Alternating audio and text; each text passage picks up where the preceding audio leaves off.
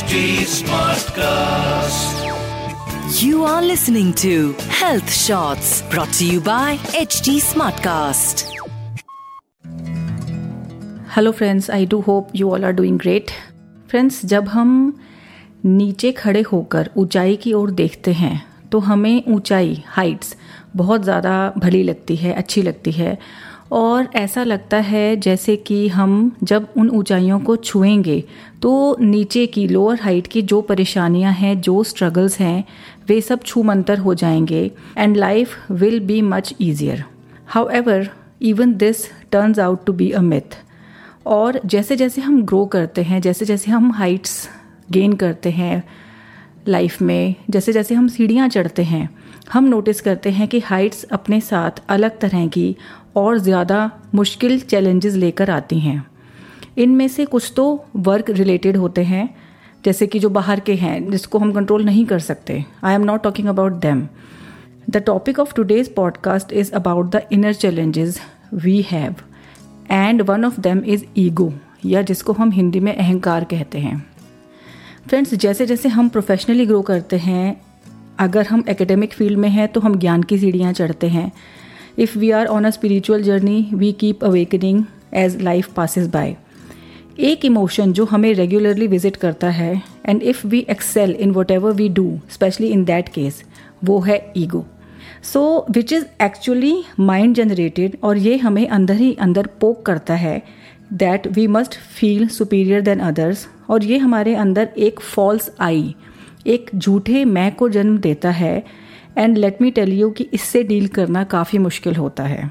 At the same time इससे निपटना या इसे फिक्स करना इसलिए ज़रूरी होता है कि अगर हम ऐसा नहीं करेंगे तो इवेंचुअली ये हमारे डी जनरेशन का कारण बन जाएगा और हमारी अब तक की सारी मेहनत जो हमने ये मुकाम हासिल करने के लिए की है, सारी सक्सेस खा जाएगा। Not only that but also it will affect our personal life in terms of relationships and peace of mind as well I am sure many of you will be able to relate to what I am talking about right now so what to do हम में से जो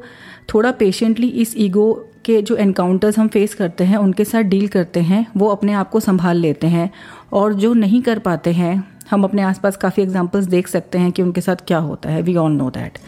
so here I am trying to talk about the ways about how to deal with ego as we grow friends, Descartes एक बहुत famous philosopher हुए हैं, जिन्होंने एक फ्रेज दिया था I think therefore I am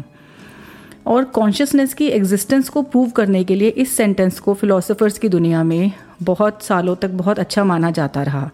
But according to Indian philosophies only I am phrase is valid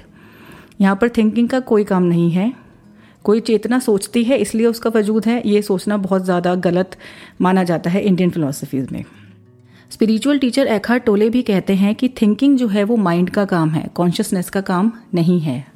and thinking जो है वो अच्छी भी होती है और बुरी भी, लेकिन इसका कॉन्शियसनेस की एग्जिस्टेंस से कोई लेना देना नहीं है। Only the phrase I am मैं हूँ is correct that washes away all the ego at once hence irrespective of I think और not I am I exist अस्तित्व की सत्ता हर परिस्थिति में है ही। इस तरह की लर्निंग को अगर हम अपने स्पिरिचुअल उस पर भी अप्लाई करके देख सकते हैं, अपने प्रोफेशनल उस पर भी अप्लाई करके देख सकते हैं देन इस तरह की जो थिंकिंग है वो हमें स्पिरिचुअली इवॉल्व करती है और एक अपग्रेडेशन की तरफ़ हमें लेकर जाती है। दूसरा तरीका फ्रेंड्स ये है कि आपको याद होगा एक पॉडकास्ट में मैंने हाउ टू ओवरकम फियर पर बात की थी, जिसमें मैंने आप सबको बताया था कि जैन फिलोसफी में fear is one of our inner possessions well ego too is one of our inner possessions ये पोजेशन जो हमारे पास होते हैं, जिनके साथ हम अपने आप को रिलेट करते हैं कि ये हम हैं बट एक्चुअली में ये हम नहीं होते। इस तरह का कॉन्टेम्पलेशन भी हमें एक तरह की फ्रीडम प्रोवाइड कराता है। Hope you will agree with this so friends next point है कि हमें अपने प्रोफेशन को बी इट एनी थिंग उसके माध्यम से हम जो भी अर्न कर रहे हैं, चाहे वो मटीरियलिस्टिक हो या वो रिस्पेक्ट हो we must think that we are only the mediators to perform something bigger which the universe does through us you know as a writer I feel it all the times कि लिखते समय I am a medium only and some higher divine power expresses itself through me not only me but also all the writers feel the same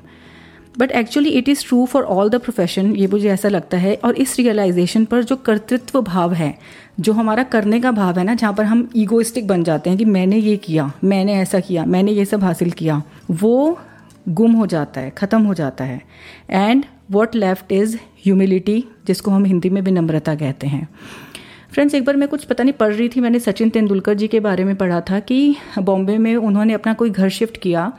and he did something so polite so humble कि मतलब मेरा, उनके प्रति दिल में बहुत ज़्यादा इज़्ज़त हो गई। जब उनके घर के लिए कंस्ट्रक्शन का काम चल रहा था, और वो शिफ्ट भी नहीं हुए थे, उन्होंने अपने आसपास के पड़ोसियों को सबको लेटर भेजा और उनको ये माफ़ी मांगी उनसे कि मैं घर पे, इस घर में शिफ्ट होने वाला हूँ और यहाँ पर कुछ काम चल रहा है। और यहाँ पर जो शोर शराबा होगा, उसकी वजह से जो थोड़ी आपको डिस्टर्बेंस होंगी I apologise for that and मुझे लगा कि भाई, अगर इतने इतने अच्छे और इतने डिसेंट हम सभी लोग हो जाएँ तो क्या बात है? एंड यू नो कि क्रिकेट को जितने हमारे देश में सम्मान दिया जाता है, और सचिन तेंदुलकर जी की जो छवि है, उसके हिसाब से देखा जाए तो शायद लोगों को पता चलता तो वो खुश होते कि चलो शोर भी मच रहा है, कोई बात नहीं, सचिन जी हमारे पड़ोसी बनने वाले हैं। बट तब भी उन्होंने ये स्टेप लिया।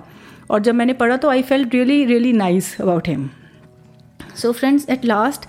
I would like to say कि बाहरी संघर्ष या चैलेंजेस तो हमारे हाथ में है नहीं। कुछ हद तक हैं, कुछ हद तक नहीं है। लेकिन at least we can deal wisely with our inner challenges and if we deal with ego in a healthy way ये हमारे कॉन्शियस को तो क्लीन रखती ही है, हमें मेंटली भी हल्का रखती है और हम चाहे जो मतलब फिजिकली हम जो कमाएँ या ना कमाएँ, हम रिस्पेक्ट और गुड कर्मा तो डेफिनेटली अर्न करते ही हैं। और यहाँ पर हमारी जो यात्रा है विच इज़ कॉल्ड लाइफ उसका पर्पस बहुत अच्छे से सॉल्व होता है। और हमें जाने के बाद भी बहुत से लोग याद रखते हैं। So that is it for now friends see you next week with a new topic take care goodbye You were listening to Health Shots brought to you by HT Smartcast. HT Smartcast.